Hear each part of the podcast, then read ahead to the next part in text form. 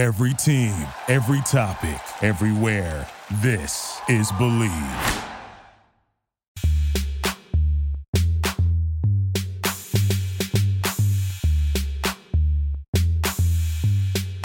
just really helped me. So you got to deal with that echo then. I don't know what to tell you. It be like that sometimes, man. What you gonna do? All right, Eric. Yes. What's up, man? How are you? How are you holding up right now in the in the COVID world? I'm I'm quarantined. I'm not leaving. I'm not risking it. I am inside. How many times have you left the house in the last two months? Um, occasionally for dog walks, but I haven't like been inside a store. I haven't done anything. You just order I just don't all? want to mess around with it. Are you using just services? Pardon? Am I muted? Are you using just the services, or like Deliveroo and all those? Uh, I've whatever got like the grocery, like the farm fresh to you that has been Yeah. great, but I'm not even like doing restaurants, and I'm kind of shocked how much money I've saved. But it's a lot less fun. I'm so sick of cauliflower. I'm so sick of anything and everything I can cook. Have you have you tried cauliflower rice yet? Just grind it. No, Yeah, I'm you in. just it's it's so simple, honestly, but it, it changes up altogether. It makes it tricks your brain. You just What grind it? it? out, uh, like cheese grater. Take the head of cauliflower, grind it up. oh, I'm Bro, so. I'm telling you, stir fries, everything. Boom, new grain. oh, I love it. It's, it's, it's all food is just you tricking yourself, right? Like, especially this age, especially having to eat healthy now, it's just constantly tricking myself over and over and over again.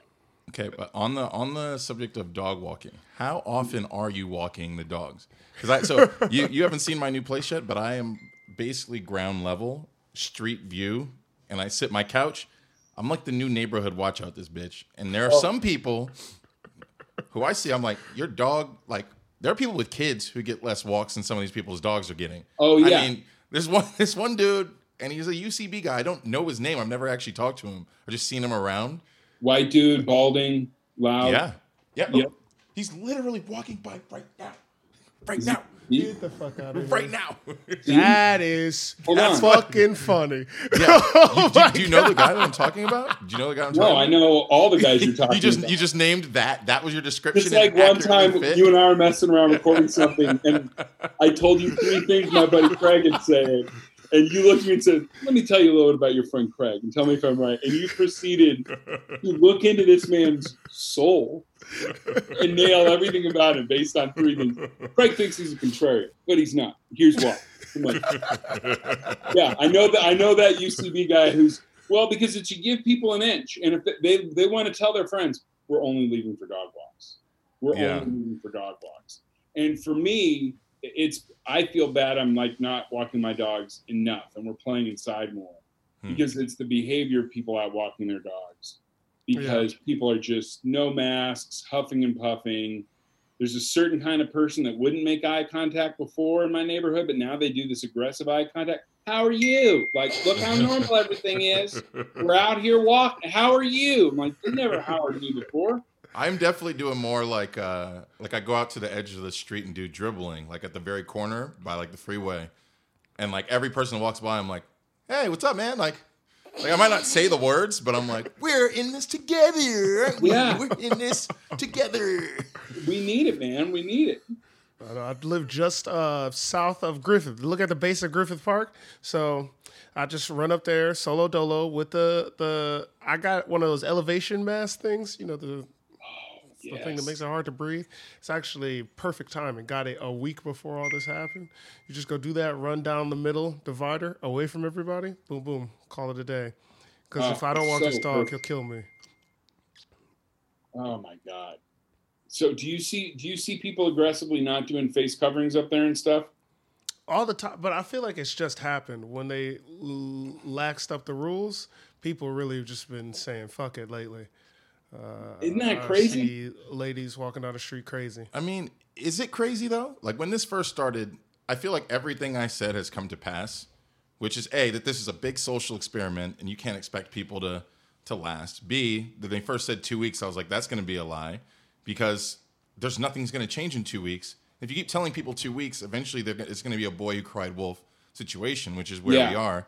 They open stuff up, and then like the next day they're like, oh, now we require everyone to wear masks. It's like kind of a step backwards.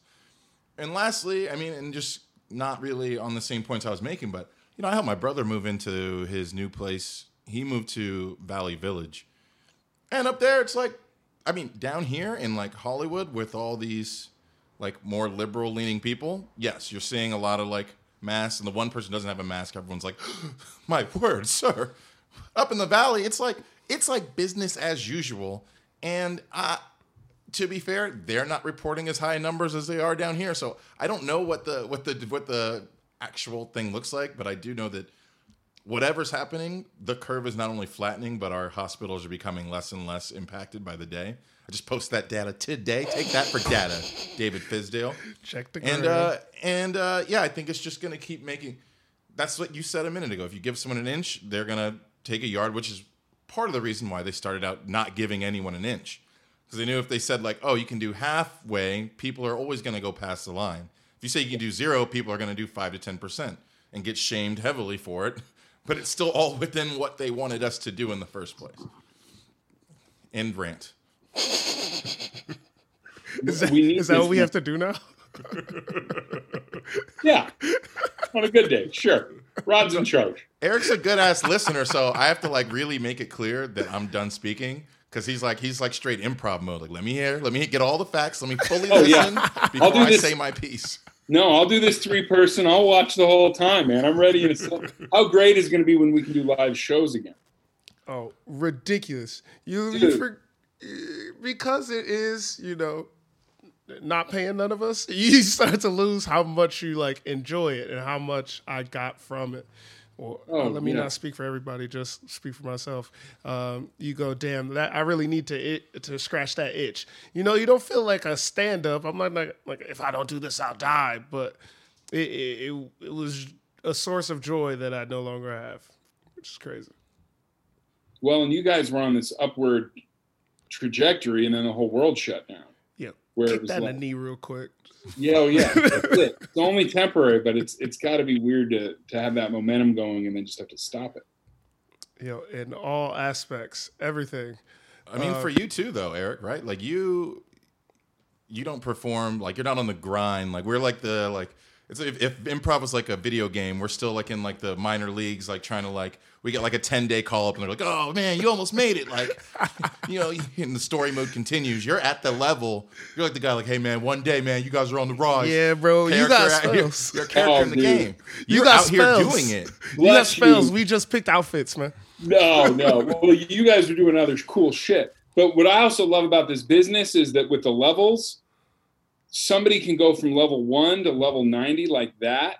Like I remember watching a dude that was, um, he waited on me at Umami Burger and he was a, a fan of Parks and Rec and he was fired up. I was fired up. He recognized me. I think eight months later, I watched this dude on an improv stage and he was such a transcendental talent where I said to my wife, I'm like, that guy's a, a star. That's the umami kid. And then thank God I was nice to him then. And now he's a giant star and he he could literally hire me, fire me. And it was like that. And that's kind of the magic of it. And I remember when I first started doing improv, there was this guy on another improv team that everyone in my group was kind of made fun of. Dave, are you gonna? Are you, I mean, I'm sorry. Wait, wait. Hold on, Eric. Are you gonna name some names? Or are you just gonna? yeah. I'll I was waiting for He you to was so drop cool. He was so cool. And I don't think you would mind it because it was a crazy joke. It's a guy named Echo Kellum. Oh yeah. Oh, we yeah, yeah. He's like No, he's mad talented. man. he's a superhero now. And it was like obsessed with him. and and but like that's always what I tell people. I'm like, you know, be nice to everybody. One, because it's the right thing. But like the person that you're being rude to now could be hiring you in a year in this town.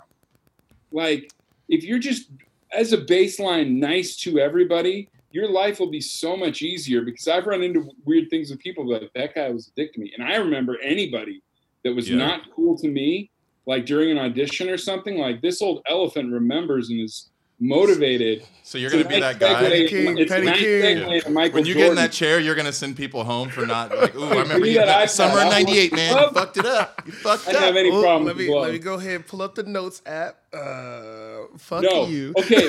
Can I, with a beautiful segue here, give you my undercover reason for why Michael Jordan agreed to do The Last Dance? Please do. It's a, And I this a think pro you'll right here. That is a wonderful pro think right about Wow. when Professional. think about when he agreed to it you're talking about and for me the thing that makes it so amazing is this is the most reclusive athlete ever and for him to open up like this and true let you look into his crazy and Yep. allow the scott burrell bu- bullying hilariously because the timelines are off and who mentored who i think kobe walked so jordan could run in this documentary where the mamba mentality was opened up to people through kobe and it was hard at first for kobe of like dude this guy's borderline wow to mamba mentality is cool but the reason i think michael jordan agreed to do this is two years ago what was he most known for unfortunately more than anything it was the crying The jordan crying meme Crying Yeah. Jordan.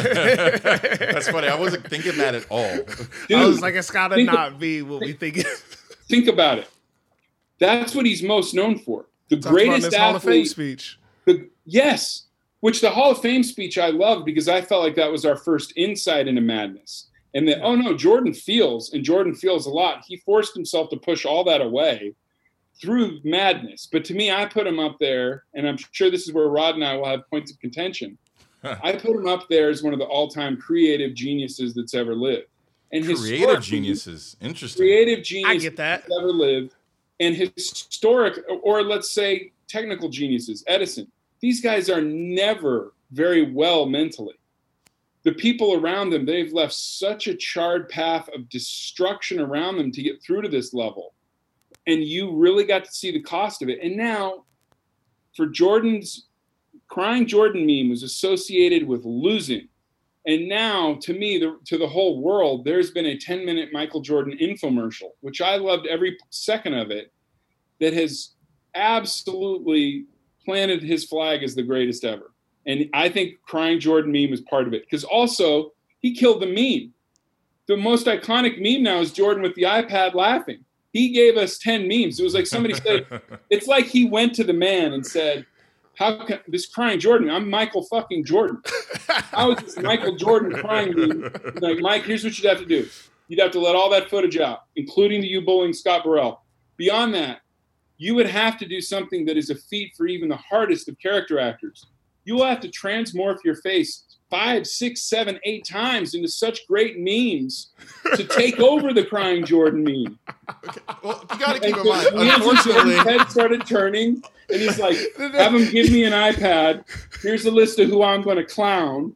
And poor Gary Payton is locked in and loaded. Eric, And you're taking a lot of Jordan credit away from dead. tequila.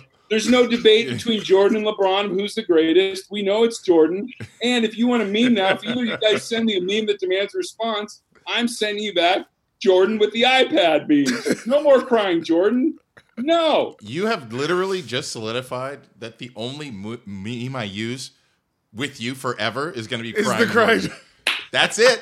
That's it. There's no, nothing else. Nothing else. Two sides of the petticoat. That's hilarious. I, Then all you'll get from me is the iPad Jordan. The glove? I didn't have any problem with the glove. But he actually did.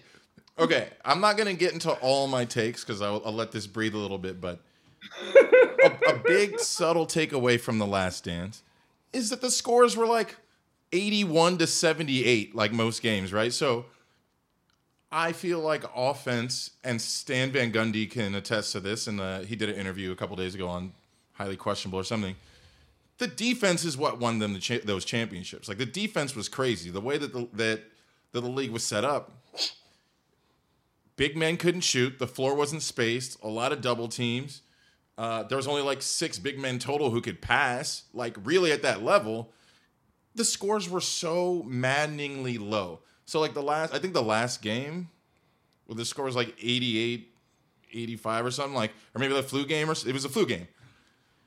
And uh, so Jordan had half the team's points, right? And all these other Hall of Famers on that team, they're not scoring. They're locking people down.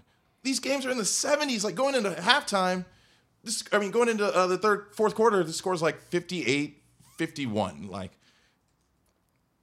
I think in an era where defense reigned supreme, somebody who was great at offense shined a bit more. For sure. because the But defense he's was also crazy. great at defense. There's a he's a I, minister. of I didn't say he wasn't But- bad at good. At, de- he's part of that five that made the defense so good. I'm not. I'm not discrediting that at all. But the game is so different that it really rewarded someone who was better than a defense differently than it does now. Um, I'm gonna let Rod take the uh, the sports part about this. My problem with what you said, Eric, is that he had all of this footage and was just sitting on it, just sitting on it all this time. My man's was scheming for a very Oh, long yeah. time, and you want to know how I know he's scheming? I looked back and the one credit I gave him, the one point where I was like, "Damn," I was like, "J- "Michael Jordan is a person," is when he's like, "Everybody uh, wants to be Michael Jordan," but you, like when he's in the hotel talking about when he got super dumb famous, he was like, "But you will want to live this life. You want to live this life," and I was like, "I agree. That's the Justin Bieber thing. You don't want to be that famous where you can't live life normally." But then I was like, "Wait a minute." ESPN, nobody can make a team follow you, Jordan. You know what I mean? Like nobody is gonna make him do something he don't want to do. And if you look it back like anybody making a documentary, motherfucker, this what? He was playing it up. Come on, bro. You planted that. I'm not hearing it. I'm not hearing it, my guy. He's not a person. He's a robot. And tequila is what made all those face changes because he was drunk the whole time he was getting interviewed. You think he was full on drunk? Has to be. I mean, Has he's to be. holding a full Definitely bottle bud. of like, or not a full bottle, like a, a full glass of henny, and like half Bud. of his goddamn things. Like these interviews don't go quickly. Did you ever see the interview where he's talking about his alcohol with the dude and he pours it and he pours half the bottle in his fucking glass? Yep. I'm like, oh Lord. Well, That it's always the guys that come to drinking late that really get after it. You know, I'm one of those people. I can attest to that. Big Didn't have a facts. sip until I was like a junior in college, and it was like an avalanche. Before then, I was like, man, alcohol makes you crazy, man. I'm already pretty crazy. if I if I drink, who knows how crazy I'll really get? Oh my god, I can't believe you do And you that. were right. Very true. I put it back too long. I pushed it off until what? Like I was uh my first drink was on my 21st birthday and I literally only drank that one day and then uh, I started drinking wine when I went on a when I uh, stopped playing football because I had got to go on like uh, study abroad, and then I was like, oh, this is why I haven't been drinking. I realized I made the realization like I loved grape juice a little bit too much as a kid, right? And I was like, it was a precursor, it was a warning. I shouldn't have started. No. so it sneaks up on you, man, and it gets you, and it gets you crazy. Well, it got Mike.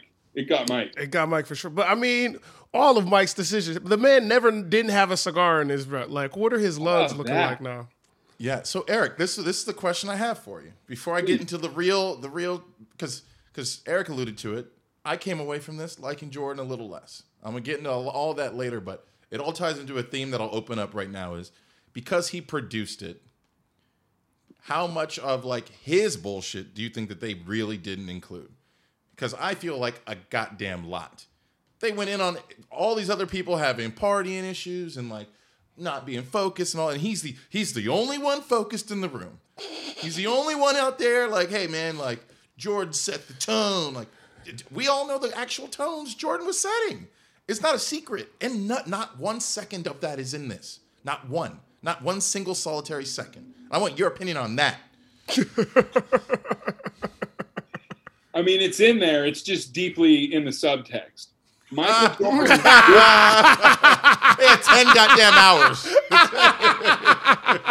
Eric, When you are a very nice man. there- Can't let you get away with that bullshit. No, when that lunatic goes to Ahmad Rashad and says, "We're doing this interview right now," and he does the interview with the sunglasses on, that tells me all I need to know about him, and that there is a very fine line between him and Charlie Hustle. Like the only other dude you can think of with like, yeah, I'm gonna just put on these sunglasses and just lie. like you and I can look through that and be like, this is ridiculous. And this is a man that had nobody around him to tell him no. Like he, he to me, if you look for it, you see the wizard behind the curtain. Who's Charlie Hustle? Tell us who Charlie Hustle is. Peter Edward Rose Jr. 4,256 lifetime hits and is not in the Hall of Fame because he picked the wrong addiction. He's a degenerate gambler. Ah, yeah. And I think our friend Michael Jordan is too. And do you feel like the documentary documentary adequately got to the to that part of his life? I don't have a gambling. Yeah, habit. but maybe it's also because I knew because I was so obsessed with this stuff as a kid. I read the Jordan rules and like the stuff he said in there in the Jordan rules, and I imagine they have that kind of stuff. That was nowhere near that documentary in the 10 hours Right. because a lot of the stuff they edited at him calling Scott Burrell a hoe. I'm willing to wager that there was a lot more pejorative terms than hoe about by Mike when these motherfuckers were not making their jump shots and he had to motivate them. bro, Like that USA game. gym teacher from hell. But I always think the other thing the Jordan rules I go back to is BJ Armstrong was so confounded by him as a rookie, he started reading books on Da Vinci and other geniuses to try to figure out how Jordan's mind worked, and he said it worked. And Jordan clearly has an insight into it. They also, in that 10 hours, have none of his teammates saying nice things about him. Will Perdue calls him an asshole and basically a sociopath. And BJ Armstrong puts it most succinctly is like, was he a nice person? No, but he couldn't be. For the character that Michael Jordan was sculpted, created, however you want to see it to be, he's not allowed to be a cool guy. Do you if think it's a character? Because we touched on this last week, where I uh, it goes along with like most people that are geniuses, like you said, are crazy or are, not they're antisocial because they're just their brain is so different that they don't act. But uh, where is the excuse? Where is that like? Where's the chicken and the egg in that? You know what I mean? I think that he has a stronger will than anybody else, more so than he is a genius. That he has uh, a a will that will not let him be broken, and that's he just used it to basketball. Basketball was the most advantageous thing for him to utilize that talent and become successful. When we talk about the difference between LeBron and Michael Jordan, LeBron loves basketball. He loves it. It's his favorite thing. He gets his body all super right to get to be able to be playing still forever. Jordan eh, eh, can't lose. It's a different thing. Very different animal. And I forgot where I was even going with this. Michael Jordan sucks. wow. Damn, that's a hot take. Not as a hooper, he's great. Not as a hooper, he's great. But like uh, uh, the, when he did the camp, the kid camp with the kids, bro, and he's like, "Yo, if you miss one of these three pointers, these kids get shoes." Fam, you ain't paid for one of those shoes ever, bro. Let the little kids have a camp. Even Kobe let the little kids have a camp. He let the kids have the shoes. I mean, when he did the same situation, he had the little kids have the shoes. Michael Jordan actively tries to be an asshole.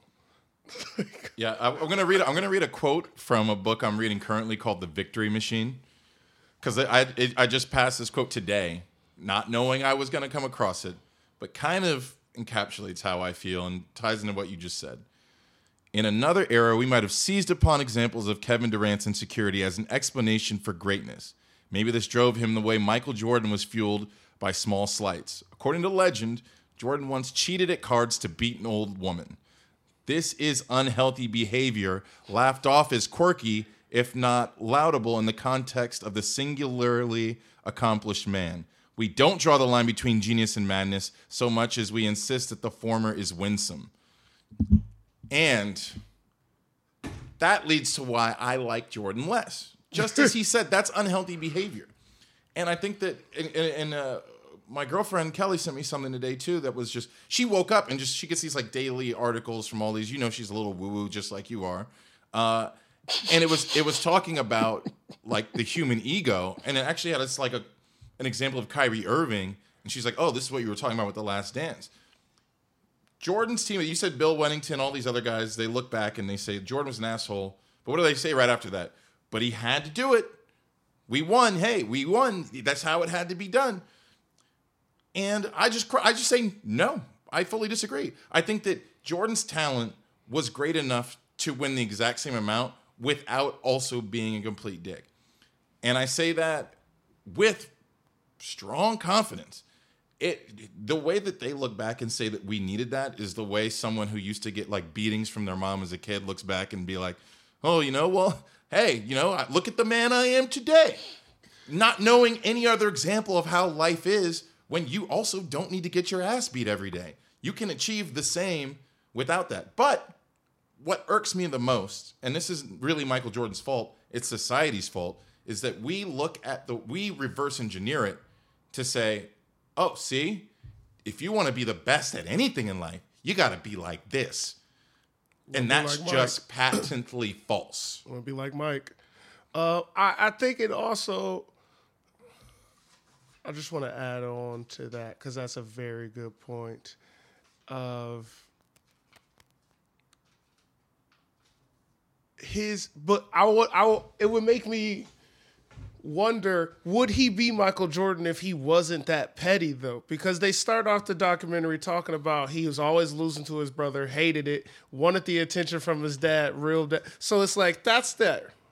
You got you got what pushed him to be the type of petty he is, right? And then we go the time period and we add all those other things where you have to be a strong man, you have to be you have to be rough. Da, da, da, da, da, da, da. I don't think you can have Jordan if he's a nice guy. LeBron is six ten, bro. Like it, it, it's easier to be a freak and then work very hard as opposed to starting off you're not good enough you've always been not good enough and you go okay we'll see that's his whole career is okay we'll see Yep. Not even career his whole life All right, I want Eric to jump in, but before I do, I'm just going to answer that one point because I think that that's that is again how people think, right? Like we're so ingratiated with that that ideology that I think most people listening to this will disagree with me, me and and agree with you on that point. You can't have MJ without that struggle. I do think that struggle helps. I think that at the end of the day, though, turning that struggle into like a rallying point Okay, how much are you doing that? If he's cheating at cards to beat an old lady, that's not the same as what you're talking about. That is an obsession with demoralizing people. And I feel like that comes through. He's not competing when he's calling Scott Burrell a hoe. They're on the goddamn team plane. Scott Burrell's like, leave me, please. We're on film. Like, and it, and he won't let it go. This is not the same thing. And I think that that when you talk about LeBron being bigger, you know, LeBron, I mean, sorry, Michael Jordan probably had the quickest first step, the most explosive jump, and the highest vertical jump in the history of fucking sports to that point. So it's not like he was a little shorter, I guess, but he was off the ground and above people like no one had ever seen. It's not like he, it was just some even playing field where he was like, I think the guy you're describing more like that is like a Larry Bird, right? Who's like, hey, I'm like flat footed, I'm a white guy, but I'm gonna like overachieve by being kind of a dick. Michael Jordan was not that. He was gifted to the fucking nines, achieved great things, and it's never enough. It's never gonna be enough. That's why he's drunk in the, all these interviews because he's not happy. I'm talking about the mental aspects more so than their physical gifts. I'm saying the, eh, the drive is what makes Michael Jordan Michael Jordan, and it's a toxic drive, but it was formed early, and like that's how you create the monster that is Michael Jordan. All right, I want Eric's opinion on this because we could go back and forth all day. No, I th- well, I think you're both right, and like that drive is what made Michael Jordan Michael Jordan. And when they talk about there's no way you could pick Sam Bowie over him, there was no way that a six six guy was ever going to go that high in the draft. He just didn't do it. He willed himself to be Michael Jordan with his will and with everything else. And unfortunately, that was the way he led.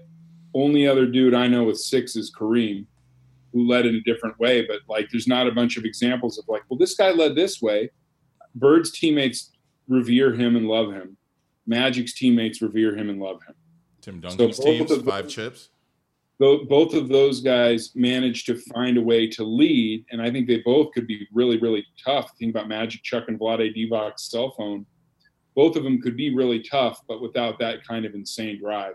I also think you're right that very sadly, and a lot like Pete Rose, when a guy like that leaves basketball and leaves that competitiveness, he can never, ever, ever find it again. I think he would give his two billion for one game to play because it's gone. And Yeah. like that's why a guy like Pete Rose got in trouble because he was constantly trying to chase that same feeling. And I think with Jordan, he's you know a businessman, but it's On that, I have a Hubert question for you. was hubris. I have a question for you. Uh, qualities that didn't work for are hurting him as, a, as an owner. These same qualities are not. He is not leading the Bobcats where they need to go. These qualities that worked for him when he was the greatest athlete in the world are not working for him now. Which is which is why before he asked the question, yeah, I think that you guys are both right that he wouldn't be Michael Jordan as we know him, but he would still be Michael Jordan, probably the greatest player of all time. Still, it would just look different. And that's what I have exception with that it doesn't have to look this way. We just assume it has to look this way. I don't think it does. uh, whatever. You You're, can't go like, like you said, like you just said, when he tries to lead that way with people who don't have all of his natural talent, it doesn't work. It's like the goddamn triangle offense. It's terrible unless you have the best athlete ever. No one's ever won with the triangle outside of goddamn two teams in history. No one, not one, not one, not a single one. We got on this Twitter, not one. Name another team besides the Bulls and the Lakers that ever won with the triangle, and I'll fucking I'll bow down. Go. It's highly specific. I was like, yeah. center- I was like, that's a crazy can- question. and you need a center that can pass. But you, you're you're very close to right there.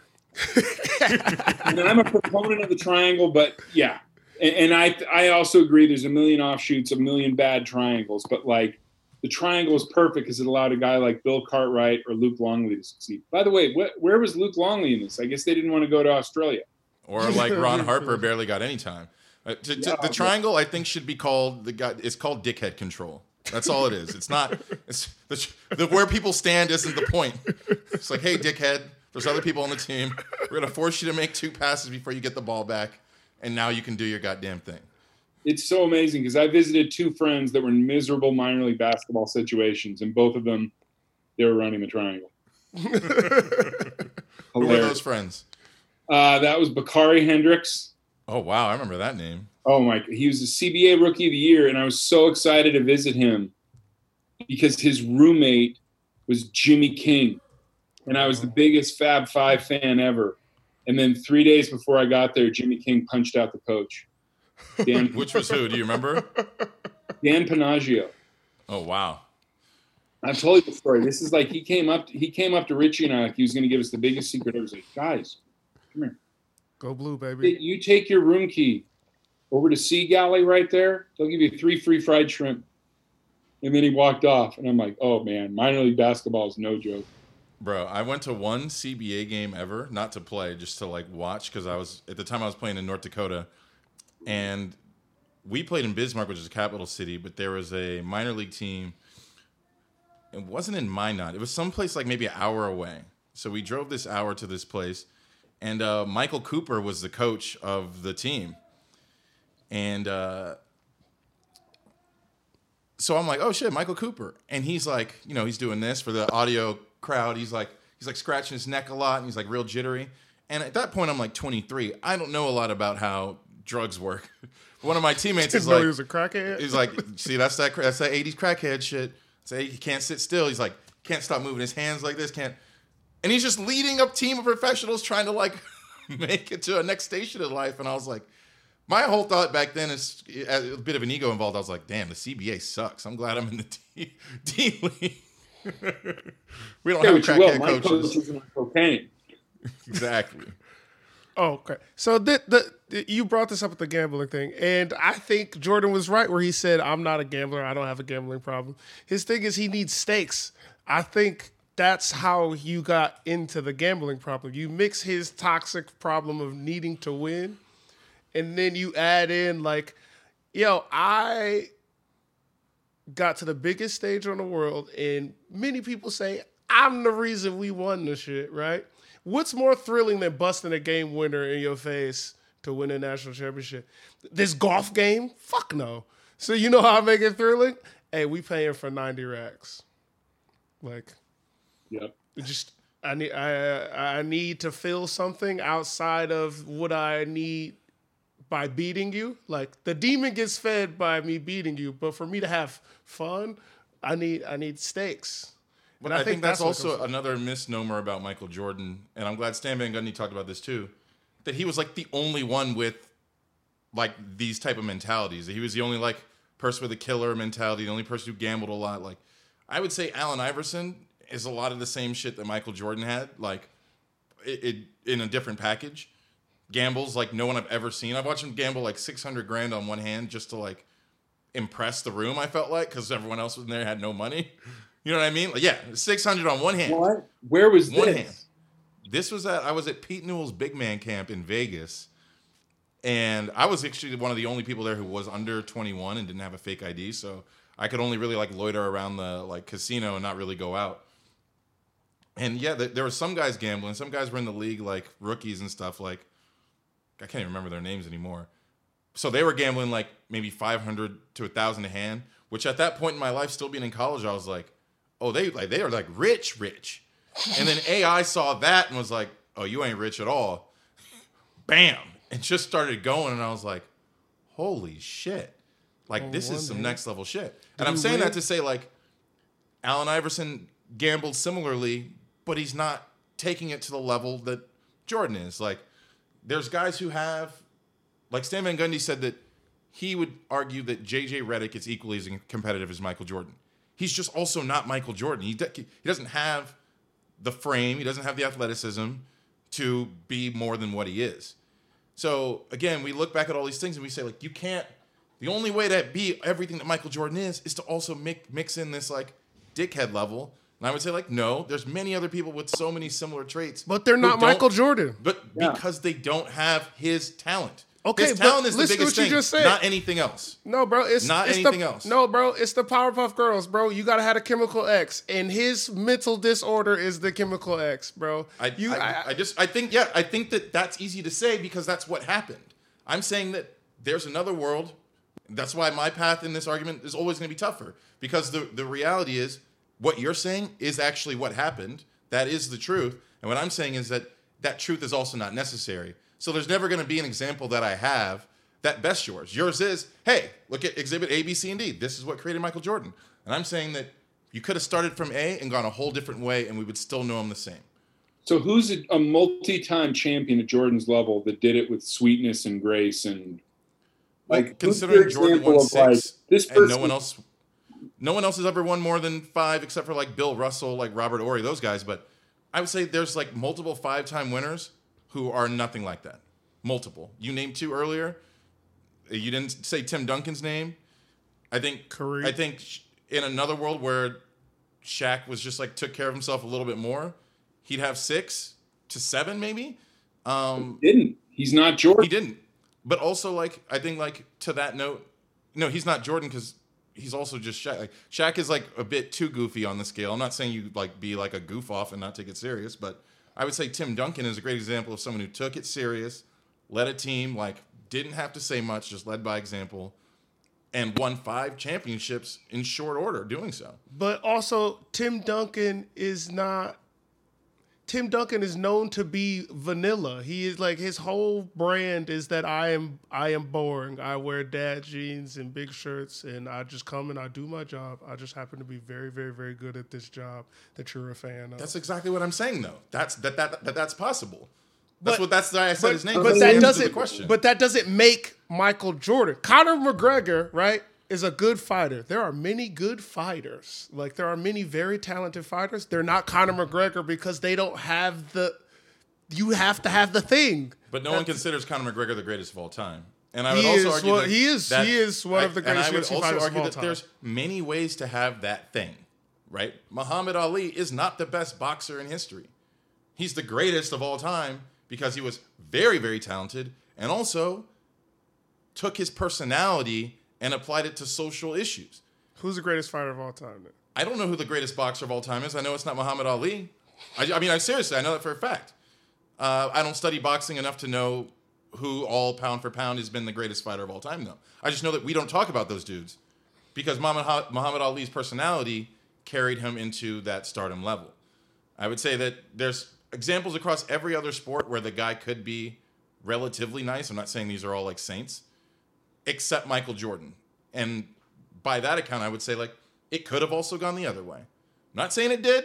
I'm not saying we know him the same. We know him differently. We'd, you'd still be wearing his shit though. For sure. But what, what the person I always look at that is fascinating to me, and I think this is the best case scenario of Michael Jordan's leadership, coaching, whatever you want to call it, is Scottie Pippen. I think Scottie Pippen was a guy that didn't really have a will, or as Michael Jordan says in the documentary, he is stronger if I stand next to him. Scottie Pippen was the equipment manager at Central Arkansas that grew and went from a point guard into this six, seven point forward. There's nine ways Scottie Pippen could make it to the NBA and not make it.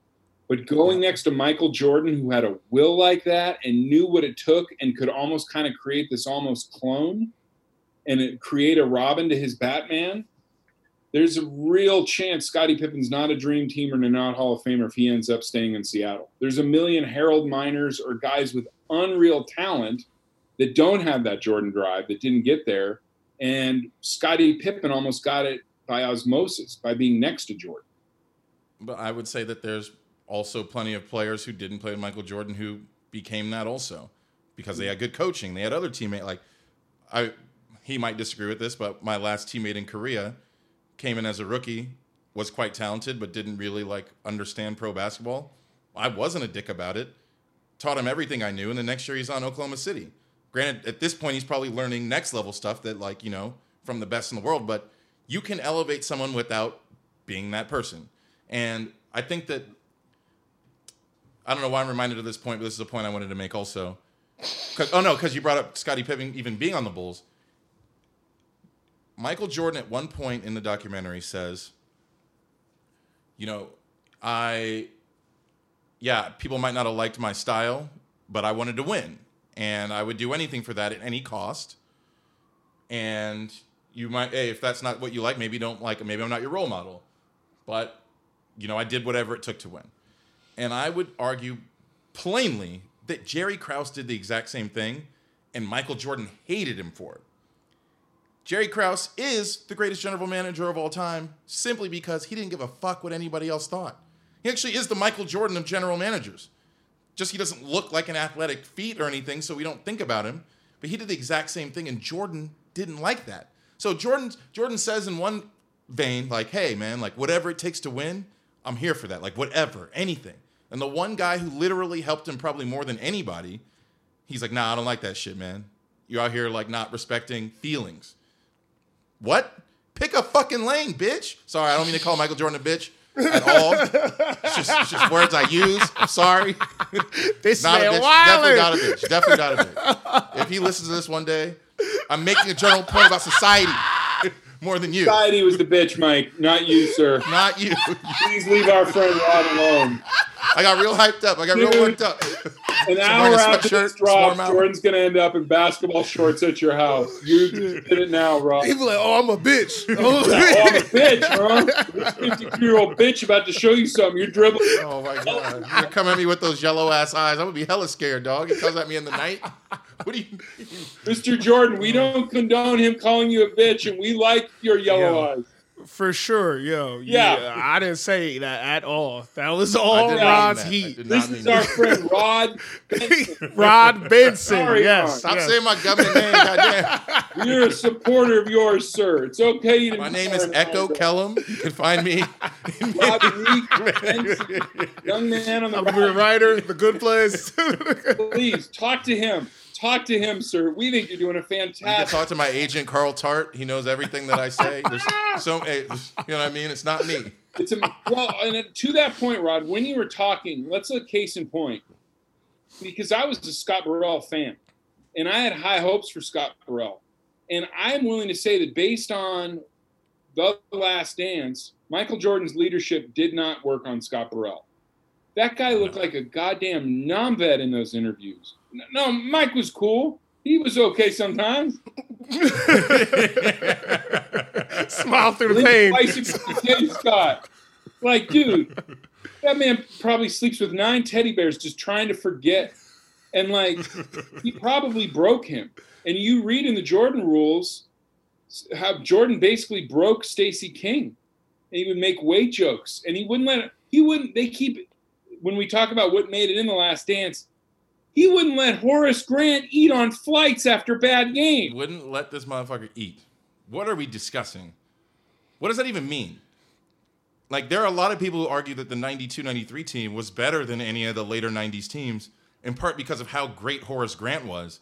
And for him to not get respect from Michael Jordan, winning three championships from him, it's like, it's one thing to be that way to a guy who's like, hey, man, you're like a rookie and you don't get it yet. Like, you know, there's a lot of that in this uh, victory machine. And we're going to talk, we're going to have the, uh, the author of Victory, victory Machine on here uh, next week, I think. Ethan Are you Strauss, really? But oh, that's awesome. yeah. Uh, but so we'll go into that more. But you know, they talk about in this book like Andre Iguodala, like if someone had a bad game, a bad couple games, like if it was like a younger rookie, he would like start putting his shit in that guy's locker, be like, "Oh, I need the extra space since you're not going to be here very long," or something like, like to like try and hype the guy up, like which is a dick move. That's also pretty funny, but also like that's like what you do with rookies and people that aren't producing. You don't do it with your other like all star talent because that's where you can't stop. You can't turn it off. Why wouldn't Horace Grant just re-sign with the Bulls? I bet Jerry Krause wanted him Well, more than he wanted Dennis Rodman. Oh yeah.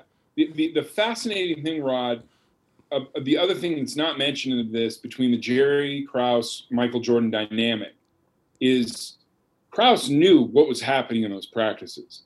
He knew that he was taking young minds, drafting them, and putting them in a gym with Hannibal Lecter, and seeing if they would survive. I don't doubt that a real nasty symbiotic relationship developed unspoken between Krause and Jordan. Of Jor- Krause had to figure out who could take it, who has underachieved at other places that can take practice with this monster and be made greater as a byproduct. You look at Steve Kerr, that's somebody who's probably pretty comfortable bringing in, knowing this guy will actually punch back Michael Jordan. He, you know, I'm sure Krause knew exactly what was going on, and Jordan doesn't want to admit it, but Krause would bring in a certain kind of victim slash mentee for Mike to have. I mean, it's it's a two it's a two sided thing. You always have to give credit to to to that. It's Tom Brady needs Bill Belichick, bro. You know what I mean? You gotta you gotta form up the theme around him. That's a very good point. I've never, but once you start thinking about it, like Scottie, Dennis Rodman, he literally was just bringing broken people who can just let bullshit slide off their back because that's the Exactly. only way to do it. And I was gonna say, like, psychopath. do you watch uh, Insecure, Chris?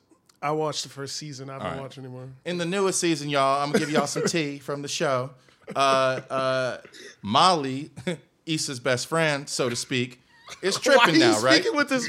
Cause I'm cause I'm in insecure mode. So Molly is Issa's best friend, but she's a better friend to Issa when Issa's out here fucking up. Issa's starting to get her life together and starting to really achieve stuff. And Molly is having a tough time in her role as friend now because she's used to just being like, "Ooh, Issa, you messy. Like, you need my help. You need you, you." But Issa actually doesn't need that type of stuff anymore. And Molly is so used to being around a friend that she can talk down to. So when you said that, it reminded me that, yeah, Michael Jordan probably also needed players who laid down.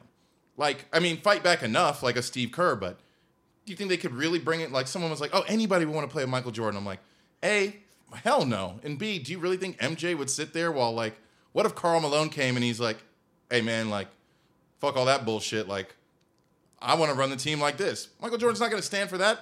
Jerry Cousins is going to bring in a guy with that. He needs to bring in guys who are going to be obedient and subservient to Michael Jordan's ego. Otherwise, they ain't going to be friends like Molly and Issa ain't no more.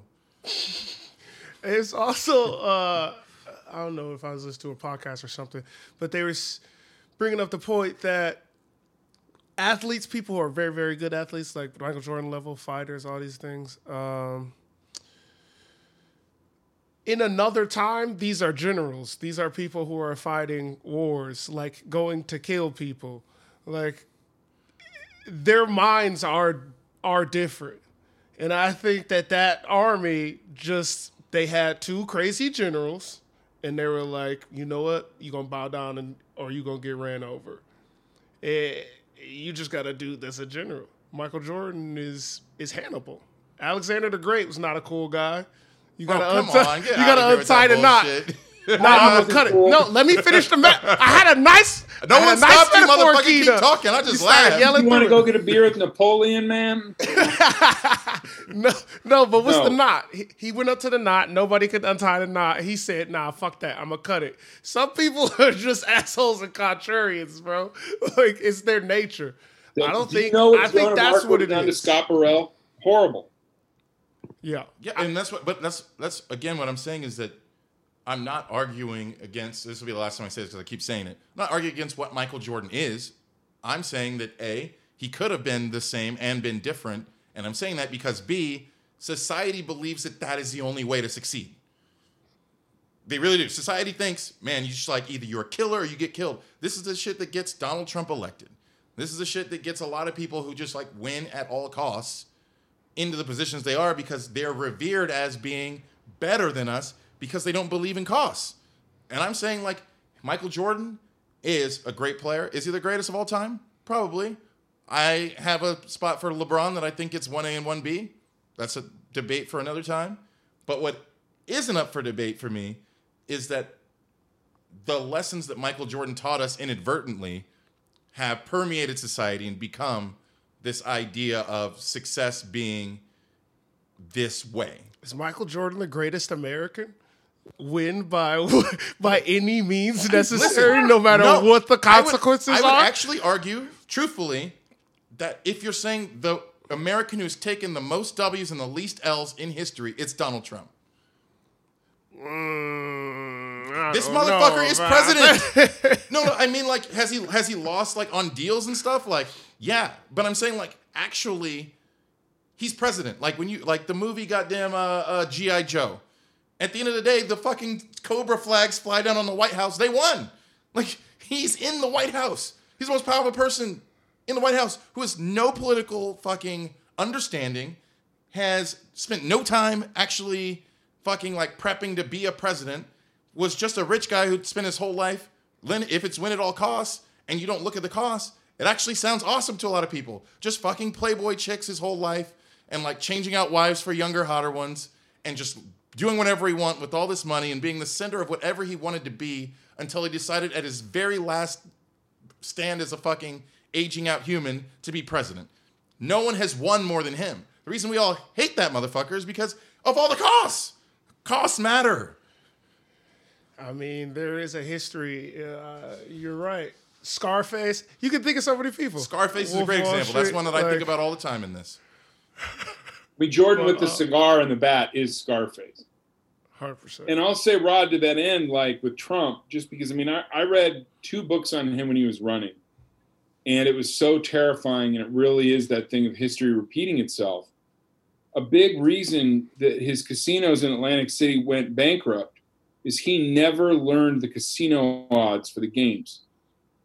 Hmm. So imagine that. I know. Imagine casino if they went in the high eye in the sky that sees it all and a guy watching it that doesn't know the odds of the game. So shit. And it really feels like I keep thinking about that part of the book right now for where we're at now, where I'm like, oh my God. He said he's That is taking is. hydroxychloroquine today. Yeah, first of all, you're the first person I've heard say that out loud. Interesting. I don't know if I was saying it that way in my head. I think it was wrong. I think I heard it and I'm probably saying it wrong. Uh, No, I'm not saying that at all. I'm saying I can't debate you on it. I'm, I'm like, now that's how I'm going to say it.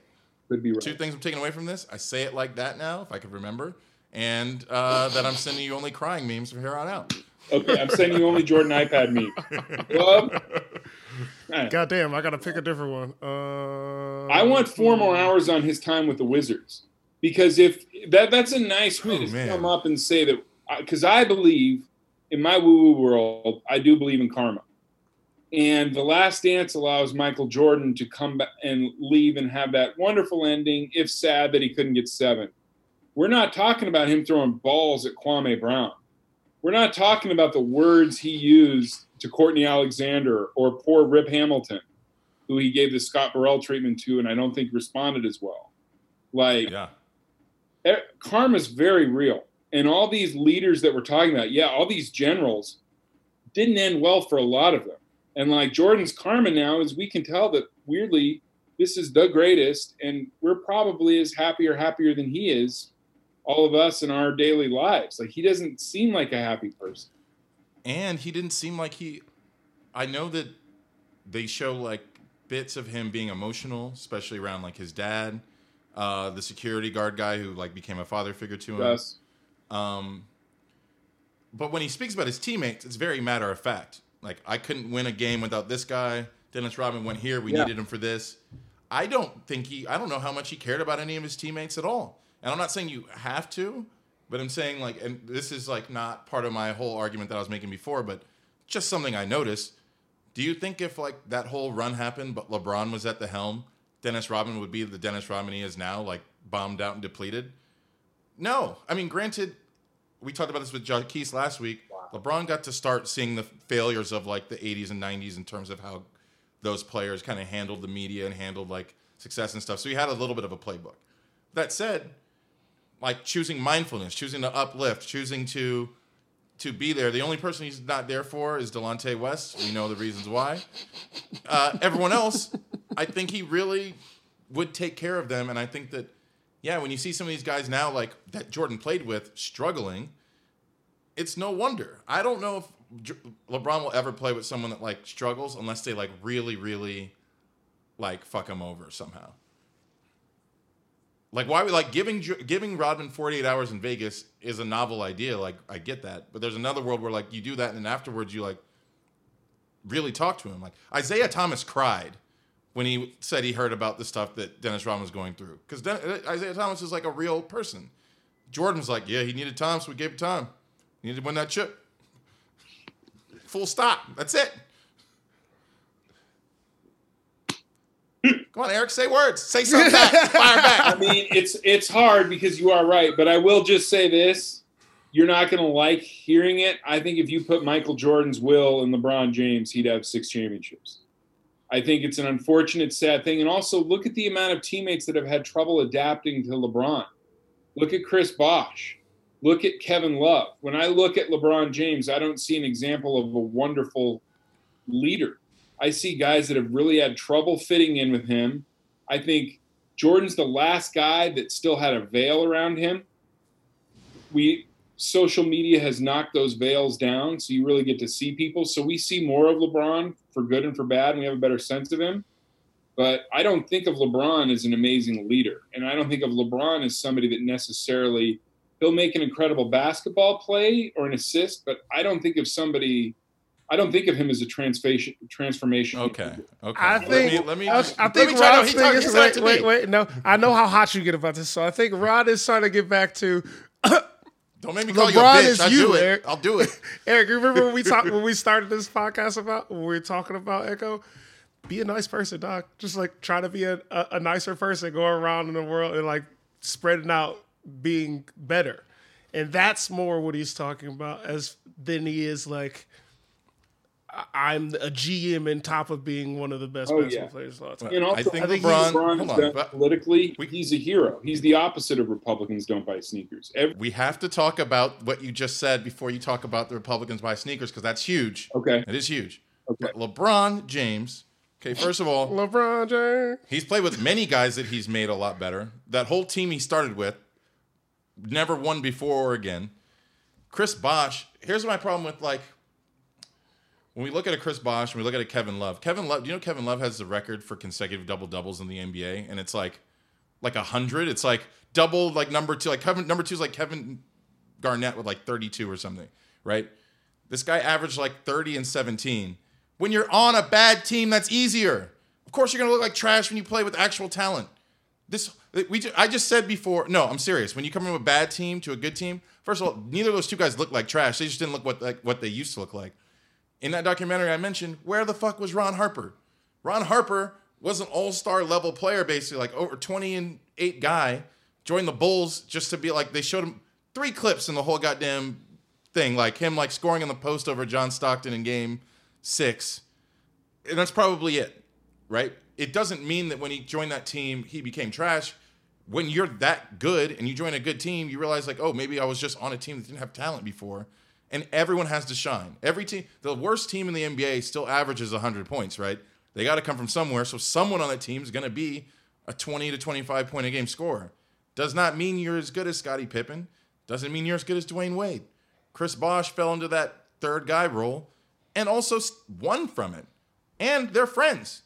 It's not like they left and he was like, man, LeBron treated me like a bitch, punched me, tried to fuck my wife, drank a lot. Like, no, it's like I, I'm I'm homies with Channing Frye, and Channing Frye was traded to Cleveland uh, right before they won that 2016 championship, and he had come from Orlando, right? So he got traded like maybe right before the deadline, and I spoke to him maybe four days before the playoffs, and I was like, "Oh, what are you up to?" He's like, "Man, like literally nothing. Like we have to do conditioning drills like all week." And I was like, "Oh, that's weird. You don't get like any rest because there's like a few days." He's like, "LeBron doesn't believe in that shit." Like, and I was like, "That's interesting. I don't think I ever heard this perspective." It's part of the like anybody that ever plays for Miami, as far as basketball is concerned, is a crazy person to like succeed there. That's why they say like Jimmy Butler does well there. It's widely known that Pat Riley has this philosophy of like they will do the most work in terms of like literally physical conditioning. LeBron went there and fit right in. LeBron demands that of his. The only thing that LeBron demands of his teammates is that you're in the best shape possible, and he's gonna like encourage you through it. Like, hey, you can do it, man. You can do it, man. Oh, we're, gonna run all day. You'll get there. You're gonna get there. And people love him for that. He has no enemies. Right, He fit right in because he went to Dwyane Wade's deal. He went But to the even- that Dwyane Wade built. Even in going, no, I'm saying, but fitting into the culture is different than fitting in and winning. Yeah. Like, like in Miami, it's not a regular place to just go and like go get your buckets. Is what I'm saying. That's a very intense. I had, I probably had when I was in the D League, 20 different mini camps. And in a mini camp, you can see how an organization works. Like, obviously in a micro version, but pretty quickly. And everyone knew. Before I went to Miami, they're like, "Bro, like you, be prepared." Like I've only been to Miami once, and it was for that. And people are like, "Oh, you've been to Miami?" I'm like, "Yeah, but I didn't see shit. I didn't do shit. I went from the Intercontinental to the gym and back. That's the only places I went. Why? Because I was too fucking tired to do anything else. There was only three of us there. We played three on three. And I was exhausted from doing four hours of drills and then some three on three at the back end. I did get to play three on three with Dwyane Wade. That was real cool. He threw me a couple alley oops. Great court vision. Never even saw that on TV. It was wild. That's very jiggy. Yeah, it was it was super dope, especially when I was like 23 or whatever. I was like, oh, this is dope. This is Any awesome. story either of us got right now, buddy. Right? I was like, all right, go ahead, you won. Got it. Put your team- Didn't have the- I just got my wind back to tell that story now. It's been 15 years. I've been so tired. I haven't been able to tell people that I got loused from Dwyane Wade in Miami. And LeBron went down there and just handled that shit and added to it. And I think that's always going to be a big, big difference. We look at Jordan every single time he got away from the gym. Not like he put his he put his work in at the gym. Don't get me wrong. What was he doing when he left? Smoking, drinking, playing golf, fucking, partying. Didn't sleep. What do you think he burned out? If if the rumors are aren't true that it had nothing to do with gambling, then this motherfucker burned out twice. Why? Because he didn't take off the court seriously at all. LeBron does. What- I think that has to factor in how we consider someone the GOAT also. Like, because LeBron will probably be, be this good or some version of it for years to come, we can't ignore that. Other people flamed out where he's going to keep shining because no one has taken the game of basketball more seriously. And that's another side of it. You could be nice and also just take it seriously. And I don't know what number of championships he ends up with. I do think that the first one that they lost to the Mavs, Jordan would have lost that series for sure. LeBron was overwhelmed in the moment. Fully. He'll say it himself. Outside of that, though, I don't think that he needed to be a dick to do anything else that he's done. And if anything, it's helped him to keep going the way that he's going. Because he's open to new ideas and shit. Learning. This motherfucker walks around with a personal masseuse who every time he stops moving, I swear to God, every time LeBron stops moving, he gets a leg massage. There's someone who follows him, apparently a very attractive woman, I've been told. if he's not moving, he's getting his legs massaged. What what a normal salt of the earth soul. See a pharaoh? I take it back. I take it back. Just like all my other buddies that beautiful women rubbing their legs. I was, I was gonna say for that alone, I He's an feel like everyman. He's just like you and You're me. jealous. drop the mic. I'm falling into a place of Pun jealousy. I admit it. I admit it. My wife won't even look at my feet. All right, well, we're, we're going pretty long here, but uh, uh, because I had a lot to say. I'm sorry about that. This was so fun, Called Michael Jordan a bitch. What the hell's wrong with me? bro. Our friend lost in Rod the did. sauce, man. Yo, exactly. No, Our friend Rod did. Neither Our- Eric nor myself, Christopher. I've been said on here anything about defending you, Jordan. sir. This man is creating controversy through a podcast. Please, I- I'm on here defending you. I'm a man of the people. Don't come looking for me, sir. Please. Eric, uh, uh, what uh, what is coming down the pipeline for you? What can people like expect to see? Uh, we got a big announcement coming out, I think tomorrow, but fuck it. I'll announce it here first. We have a We Bare Bears movie coming out, and they're Oh, shit. Hell yeah. tomorrow. Let's get it'll it. come out June 7th, streaming. So before they show it on Cartoon Network, it'll be June 7th, streaming on iTunes, Apple, all that stuff. Same place we saw The Last Dance. Oh hell yeah, we breaking social Super dope. distancing. I'm coming over there and We're gonna watching that watch shit that. with you, man. We're man. gonna watch that Grizzly. Oh, yeah. Let's go. My favorite, my favorite character was the panda until I found out that it was you, and now Grizzly is the best character. Thank you, friend. show. Thank you. Love Panda. Panda's a, a great Pippen. In the cartoon They do? Wait, if they do a, uh, a like a, a Bulls like scripted movie like based on a true story, you got to play Bill Wennington. I'm so in with that facial hair. Well, it's Yeah, so for funny sure. those are the guys I relate to now. Like when I was a kid and I saw Ghostbusters, I related to Bill Murray, and now I'm a Winston Zeddemore. I'll believe anything if you pay me. Like that's who I am. And when I look now, when I was a kid, you think you're Jordan, you think you're. Pitt. I'm like, I am Bill Wennington on a good day. Let me be Dickey Simpkins. Let me come in. Let me play 12 minutes, get some rebounds, and post defend. Let me just do that. That's my job in Hollywood. A character actor is really like the third man off the bench. But Yeah. the character actor has the a chance character to steal the show. That's These it. motherfuckers in That's Jurassic Park. Dude, they have a character of you at the Universal Studios ride, right? it's crazy and a little and a little Lego, and it's all from like not needing to be Jordan and just wanting to be weak and small, and it, it allows that. That's my big. Not a, so many actors don't want to appear weak, and if I ever have an acting class, I'd be like, you got to embrace it. You got to em- embrace that we're all weak, that we're all scared. I've probably died so many times, and I've died crying so many times. But I would argue that character actor is a more thorough actor, bro. Because uh, uh, if you're Jordan, you're just in it for the fame. You're not in it for the not in for the game. Look, Jude Law has been waiting his entire life to be a ca- character actor. He's just too pretty. Yep, Like, come on, man. like Alec Baldwin was waiting forever. There's those certain kind of guys that have a character actor ability that are just really good looking, and then they Sir, and also you're a character actor in fire things. Stop downplaying yourself, friend. I know that's your game, but get out of here, okay? You were a wonder. You were so good. I was like, you know what? I like this racist man. I, w- I, w- watched Green Room, and I was like, you know what? I get he's mad racist, but like, Oh, I love it. That's why it's good we met first because that's one of the harder things is when people have seen Green Room before they've met me, they have a difficult time becoming friends. And the funniest was I was once at a concert and these two cops kept mean mugging me and kept mean mugging me. You're like, why do I know this guy? I'm like, Shh. I'm like, I, man, I've been pretty discreet with the vaporizer. I don't think. And then finally they came up laughing. They'd seen Green Room and connected I was a bad guy, but didn't think I was that it was a movie because it was like in Pennsylvania. And then we thought you were on our most wanted list. Could have gone. Not me, guy. Not me. Yeah. Thank God they figured it out later or whatever because yeah, it's it's You could have had your like resting dick face on too, though, because I guess like I don't really see this, but it's funny because when you know like a an actor personally, they're themselves, and you don't give credit to how much they change when they act. Yeah. But Eric, when he's in his like zone as like the bad guy, he looks fucking terrifying. Like in a way that bad he guy. never looks in person. no. Truly one of the so nicest fun. people I've ever met. Oh yeah, Quite get the intimidating. Yayas out. It's the best. All right, well, we're gonna let you. We're gonna let you go. Where can people find you on uh, on uh, social media? I'm at Eric J Edelstein on Instagram. So f- find me there. This was so fun, guys. yeah, it was man. This was a blast, man. All I'm right, sorry. I'm like, coming back. again. Have- it was Carl Tart that called Michael Jordan a bitch. Our friend. Was not me. Rob, listen, I know. We love you, Mr. Jordan. We believe in you. You- All right, You man. know how hard it is to hit 202 and double A, sir? You did great. Scene. Rod Benson Ed Z Sarion. That's who you want to see, Mr. Jordan.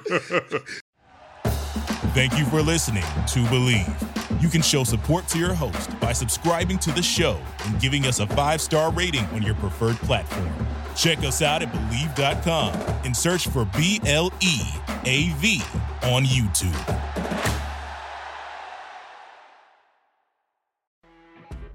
You know, when you're listening to a true crime story that has an unbelievable plot twist that makes you stop in your tracks? That's what our podcast, People Are the Worst, brings you with each episode. I'm Rachel. And I'm Rebecca. We're identical twins who love true crime cases that make you say, didn't see that coming, and we hate the people responsible for them. Listen to People Are the Worst now on Apple, Spotify, or wherever you get your podcasts.